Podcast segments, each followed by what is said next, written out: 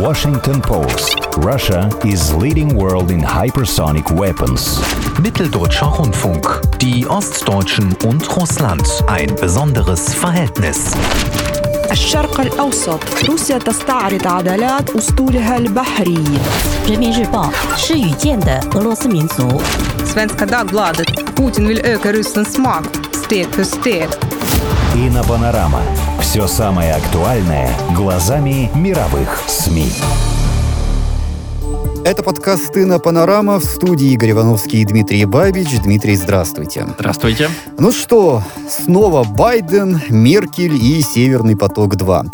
Американский президент Байден подтвердил свою репутацию центриста. Предложенный американцами на саммите Меркель-Байден расклад напоминает знаменитое Соломоново решение. США разрешают Германии строить газопровод «Северный поток-2», но требуют при этом занять жесткую позицию в отношении Москвы по всем остальным вопросам. А вот Украине из Вашингтона, судя по всему, посоветовали заткнуться. Об этом пишет газета «Политика», подтверждая свою информацию цитатами представителей Белого дома.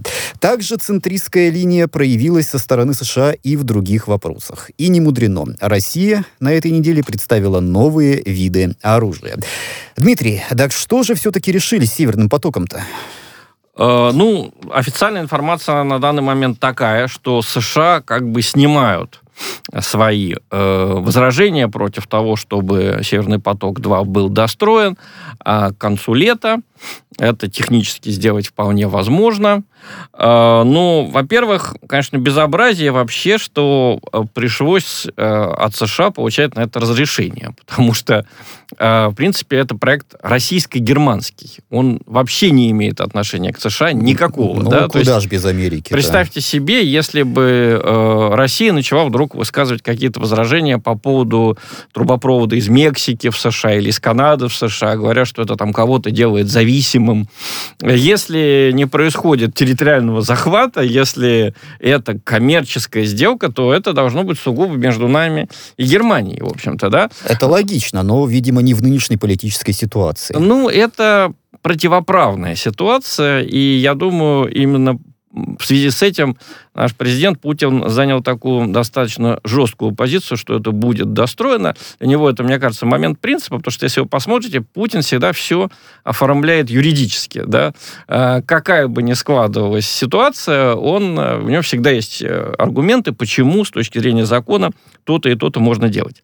Ну, в принципе, вот это соглашение, которое сейчас практически опубликовано, оно э, не является сенсацией, оно готовилось в последние дни во время вот этого саммита между э, Байденом и фрау Меркель, которая приехала в свой такой прощальный визит в США, очевидно, были утрясены все детали.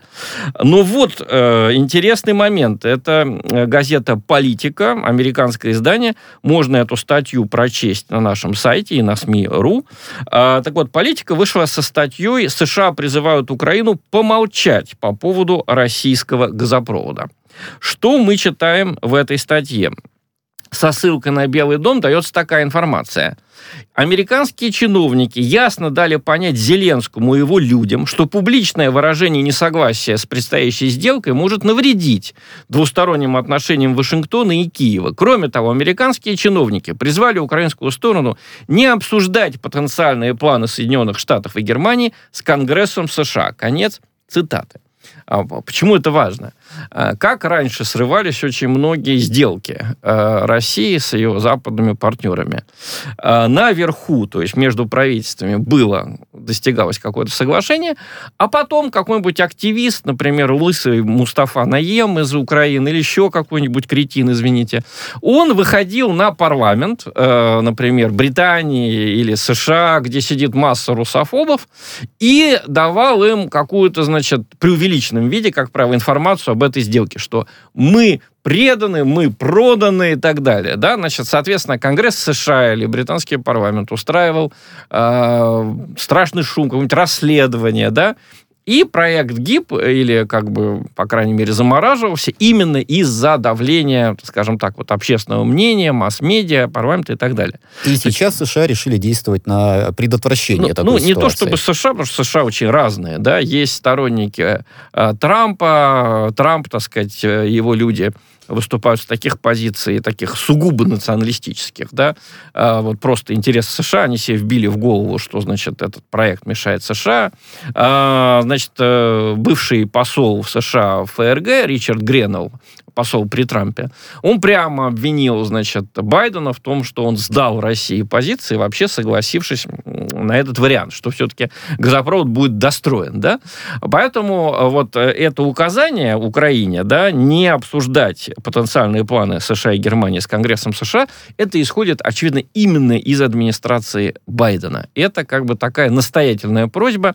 Ну, э, будем надеяться, что Зеленский, Зеленский парень понятливый, он поймет, что от него требуется, да, и, по крайней мере, э, не будет, что называется, вонять хотя бы несколько месяцев. Хотя разные силы есть на Украине, да, и, конечно же, многие могут попытаться вмешаться в этот процесс, но тогда это вызовет, мне кажется, сильный гнев Байдена, потому что Байден, э, в общем-то, на Украине был, а, организовывал там, так скажем, работу правительства в 2015 году, да, сразу после Майдана. Он знает, с кем он там имеет дело, и ему вообще очень неприятно про эту страну вспоминать. Вы помните, да, ему чуть не да, стоила да, да. победа на выборах история с его сыном, который получал незаработанные деньги в компании Бурисма.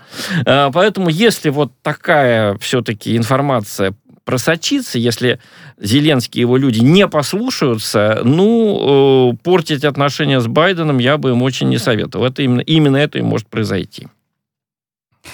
А скажите, пожалуйста, вот э, США, Германия договорились по Северному потоку. И, в общем, смысл этих договоренностей, что хорошо, пусть Северный поток строится, но в случае чего а-та-та.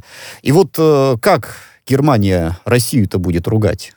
Э, планируется, что Германия активизирует свою, так сказать, э, критику России и по поводу истории с Навальным. Любимая немецкая история, да, напомним, что Германия ключевую роль сыграла и в том, чтобы э, значит, вот этот самый вывоз Навального на лечение в Германию, да, на который лично дал согласию согласие Путина, а потом, ну, сейчас, когда западные газеты об этом пишут, они, они вообще не пишут о том, что Путин давал согласие, они говорят, его вывезли, там обнаружили страшный яд, и потом русские его арестовали. Да? То, что Навальный сам поехал из Германии в Россию, очевидно, под давлением западных политиков, которые думали, что он крупная козырная карта, он, вот он сейчас взорвет ситуацию э, значит, в Москве, это не упоминается. Э, ну, э, значит, Германия продолжает на этой теме играть, и вот эм, интересная статья, она показывает все-таки некоторое замешательство немецких политиков. Франкфурт Allgemeine Zeitung, такая самая старинная, уважаемая немецкая газета, э, выступила со статьей, э, кратко она э, выражается так. «Ясно, что краха России не будет. Что делать Европе?» То есть проблема немецких политиков и политиков ЕС, э, она в чем? Они э, достаточно идеологизированные в данный момент люди, да, следуют приблизительно одной идеологии, которую вот мы читаем в газетах, слышим по телевизору, она доминирует на Западе, условно назовем ее ультралиберальной, да. А эта идеология считает, что вот Россия на последнем издыхании. Режим неэффективный, его не любят, он вот будет слабеть, падать. Экономика тоже на последнем издыхании. И она... наверняка вот осталось сделать последние усилия, вот. последний шажок, чтобы ну, дожать. Беда в том, да? что мы это слышим а, от них а, уже лет, значит, вот как Путин пришел, вот лет 17, да, уже где-то с 2003 года пошла такая массированная, значит, пропаганда. Россия возвращается, backsliding on democracy, возвращается в недемократические времена, сейчас рухнет. И вот проходит 10 лет, 12, 13, 14, 17, да, не происходит, да, вот какой-то конец сценария, да, как э, актеры, вот они читают до какого-то момента, и вдруг должна, так сказать, э, не знаю, там спуститься, должен вылезти какой-то человек из люка, должна спуститься машина, она не спускается. Да? В итоге некоторые замешательства. И вот автор Франкфуртер Allgemeine Zeitung, он пишет, что нам нужно, как он пишет, четко определиться со своими интересами в отношении России э, и э, требовать от России именно того, что нам нужно. То есть бог с ним, что там происходит в России с экономикой, мы будем давить по теме климата, мы будем давить по теме гражданского общества, по теме прав человека. Вот. Но тут тоже возникает вопрос. Э, сам Евросоюз, кстати, в этом виноват. Недавно э, канцлер Германии Меркель и президент Франции Макрон выразили желание провести саммит с Путиным. Да? Ну, вообще-то до 2014 года два раза в год проводили саммиты России и ЕС. То есть собирались, обсуждали все, что надо. Отменили это ЕС, не Россия э, из-за украинских событий. Э, и вот Меркель и Макрон затребовали такую встречу, а Польша и Прибалтика, как члены ЕС, добро на эту встречу не дали. То есть просто заблокировали даже момент диалога, да, не говоря уже о том, что попытку, блокировать какие-то... Попытку, попытку вообще, начало разговора, понимаете? Вот. Э, никто не заставлял Евросоюз расширяться. Он сам расширился на эти территории в 2004 году, да. Э, у нас еще многие дурачки говорили, что это какой-то позитивный процесс, к нам приближается зона э, процветания и стабильности. Но это как раз была европейская пропаганда, которая который у нас многие издания повторяли. Тогда был массовый вывоз российских журналистов в Брюссель, где им все это, значит, внушали. Вот. На самом деле, как раз основные проблемы экономические, санкционные и прочие у России именно из-за расширения ЕС, потому что НАТО — это военная организация, мы пока еще, слава богу, не воюем, а вот ЕС — это организация э, идеологическая, которая при этом очень сильно влияет на экономику. То есть, если приказали санкции, то будут санкции, даже если национальные национальное правительство этого не хотят. И вот именно это и происходит. Вот. Э, ну, если говорить в целом, э, то большой интерес на этой неделе вызвала статья Путина о русском и украинском народе. А, к сожалению, на Западе ее интерпретируют однозначно. Э, значит, что это угрожающая статья. Значит, вот эти слова Путина русские украинцы один народ, а, в американских, британских, польских изданиях а, интерпретируется с самой такой, я бы сказал, пессимистической точки зрения, что вот а, диктатор в Москве не отделяет свой народ от украинского, значит, он собирается их сейчас в одном государстве, собственно говоря, обратно и собрать. Ага, вот так вот. даже. И именно только так. Не, не так даже, а только так, да. Ну, доходит до смешного. Есть такой э, известный автор э, Уолтер Рассел Мид, э, ученый, академик, пишет Wall Street Journal. Ну и какой-то кошмар, значит, э, что он там пишет. Эм, вроде бы академик пишет такую вещь, цитирую.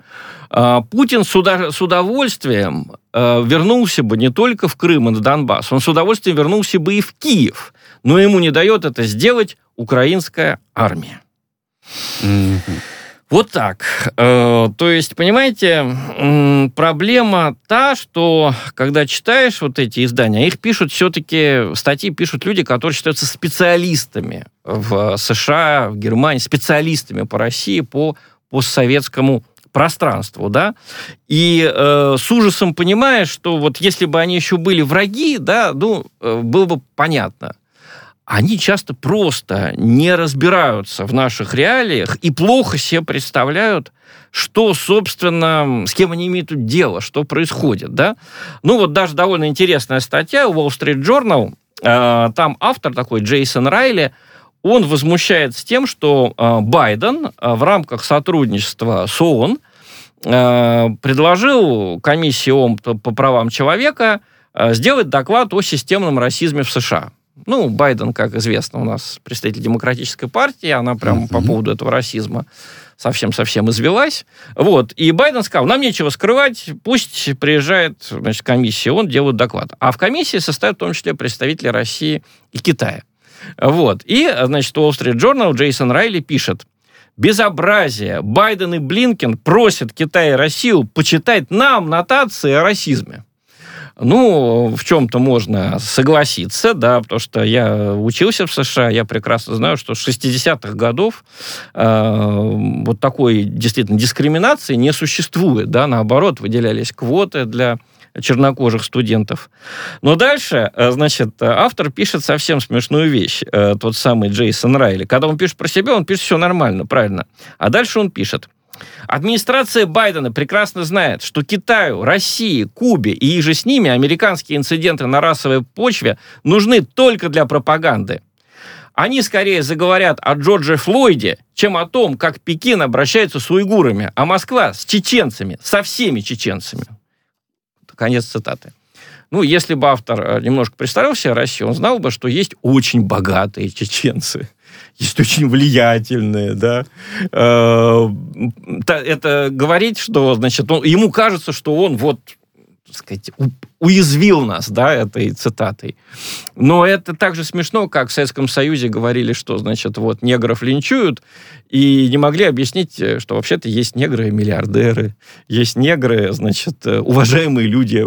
А, темнокожими были и госсекретари США, Колин Пауэлл, да, значит, Кондолиза а вот Райс. Э, в это действительно авторы верят в то, что пишут, или это какая-то есть генеральная линия партии, которую приходится соблюдать? Вот как вам кажется? Ну, в случае с Wall Street Journal э, генеральная линия немножко отходит этой газеты от генеральной линии, которая сейчас господствует в США, да, причем это смешно, это выражается даже в борьбе внутри Wall Street Journal, борьба отдела мнений с отделом новостей. Да? Значит, отдел новостей, он пронизан вот этими ультралибералами, сторонниками скорее дем, демпартии, да, которые увольняют людей за то, что они дают заголовок э, «все жизни имеют значение», а не только черные жизни имеют значение. Да? А за выражение, значит, здания тоже имеют значение. Но во время этих бунтов э, в США в прошлом году жгли здание, и один из авторов написал э, Wall Street Journal, значит, э, такую статью в новостях. Его сразу уволили, да? Вот, это отдел новостей, да? И, и этот же отдел новостей гадости пишет, пускает информацию в Нью-Йорк Таймс, которая вся такая ультралиберальная, про свой собственный отдел мнений Wall Street Journal, который э, говорит вот те вещи, опять же, цитирую, можете прочесть эту статью Джейсона Райли, Wall Street Journal на нашем сайте и на СМИ, он пишет достаточно разумные вещи про расизм. Он пишет, если в США такое расовое угнетение, почему наши чернокожие граждане не уезжают в массовом порядке в Африку? Почему наблюдается обратное явление? Сотни миллионов чернокожих людей со всего мира хотят приехать в Америку. Ну, мне кажется, аргументация вполне логичная, да, но в сегодняшних США, в сегодняшней идеологизированной стране, она, что называется, не канает. То есть, как бы э, вам говорят, что э, вокруг системный расизм, значит, когда вы это говорите, вы, ну, извините, это даже немножко начинает напоминать советскую, значит, причем ранее советскую такую пропаганду. Э, нет, нет, нет, вы не знаете, там плохо там, в смысле, у нас. Вот. И э, вот э, такая Э, интересная ситуация. Э, но э, при этом все-таки господствующая линия в западных изданиях это именно ультралиберальная. Она очень четко делит мир на друзей, на врагов. Предполагается, что все страны должны вот идти по идеологическому пути ЕС и США. Если они не идут по этому пути, то их надо наказывать. И в этом плане интересное было выступление на этой неделе Владимира Макея. Это, э, собственно, министр иностранных дел Белоруссии, которого не любили у нас очень многие, значит, патриоты, националисты, называйте как хотите, да, потому что он был архитектором э, вот этого краткого, но э, очень э, мощного сближения Белоруссии с Западом. Он организовал поездку к Лукашенко э, представителя Атлантического совета, Atlantic Council, такая крайне русофобская организация. Они приехали в конце 2018 года, и Лукашенко, то ли не понимая, с кем он разговаривает, то ли как бы э, просто не будучи информированным, сказал им, что Белоруссия поддерживает трансатлантическое единство. Кому он это говорит? Да, тем людям, которые, то, что называется, специалисты по смене режимов в постсоветском пространстве. Э, там был вот этот Бен Ходжес, эм, бывший командующий войсками США в Европе, а, Александр Вершбоу, бывший посол э, в России. Они только что загарпунили Януковича, да? И он им говорит, как он их, э, я имею в виду Лукашенко, как он их, значит, любит. Вот. Сейчас они все, э, въезд запрещен в страну. И вот неожиданно, ну, а для меня ожиданно, э, Владимир Макей как раз говорит такую фразу. Мы вдруг поняли, что другого варианта, кроме украинского, для э, Запада у нас нет. Они пытаются, цитирую, сделать из нас вторую Украину, только при этом мы будем на э, карте еще более горячей точкой. И мы, конечно же, собираемся собираемся это предотвратить. Конец цитаты. Ну, то есть... Э, интересная история, она сразу же дает возможность увидеть вот эту ситуацию в Белоруссии в, в контексте, да, то есть когда часто обвиняют э, режим Лукашенко, что вот он жесток, это действительно так и есть, часто проявляются жестокости, но это, вы знаете, как бы отраженная жестокости того, что происходит на Украине, то есть э, в Беларуси власть видит, что случилось с теми, кто стоял у власти до 2014 года на Украине, Одни уехали в Россию, там, как Янукович, да, другие подверглись репрессиям. И э, эта белорусская власть, видя это и слыша, что они говорят на Западе, четко собирается удерживаться, да, потому что они понимают, какая альтернатива.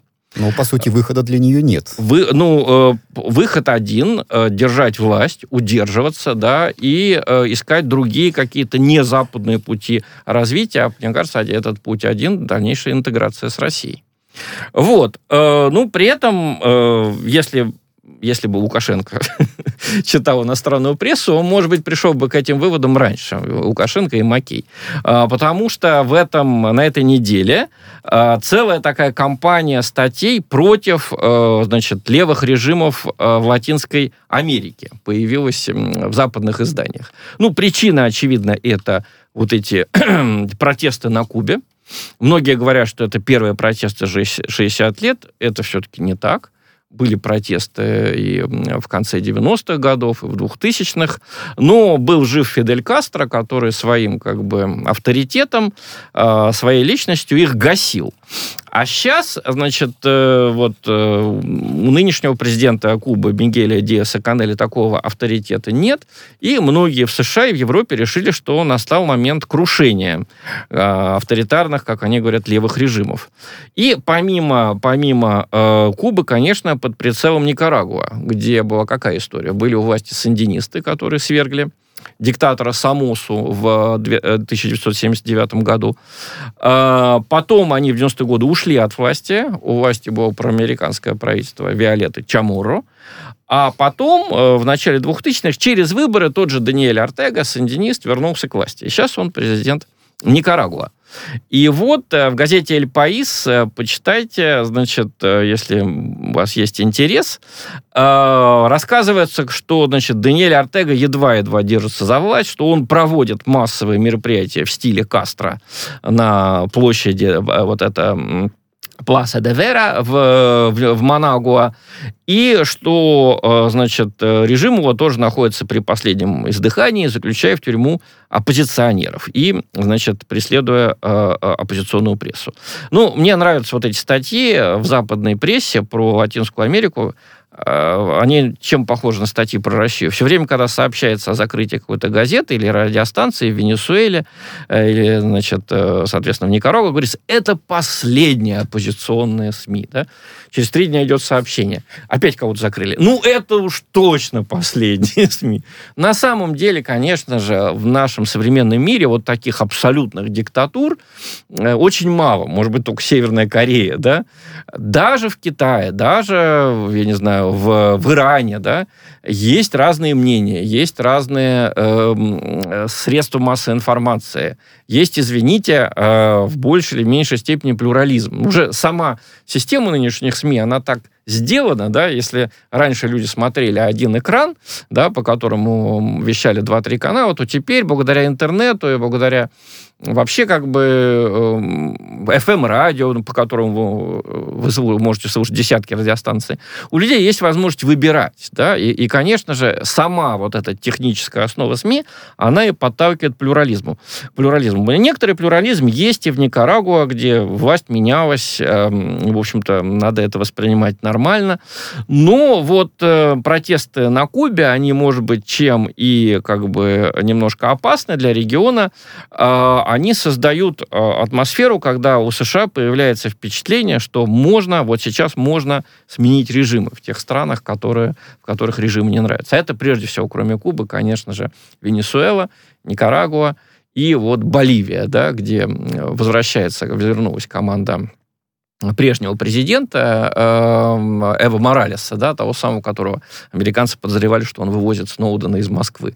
Вот. Э, тоже у нас э, на эту тему несколько публикаций испаноязычной прессы. У нас очень хороший испаноязычный переводческий отдел на ИНАСМИ. Все это можно тоже почитать на нашем сайте www.inasmi.ru. Да, куда мы отправляем всех наших радиослушателей, всех тех, кто нас желает. Слышит, желает, да.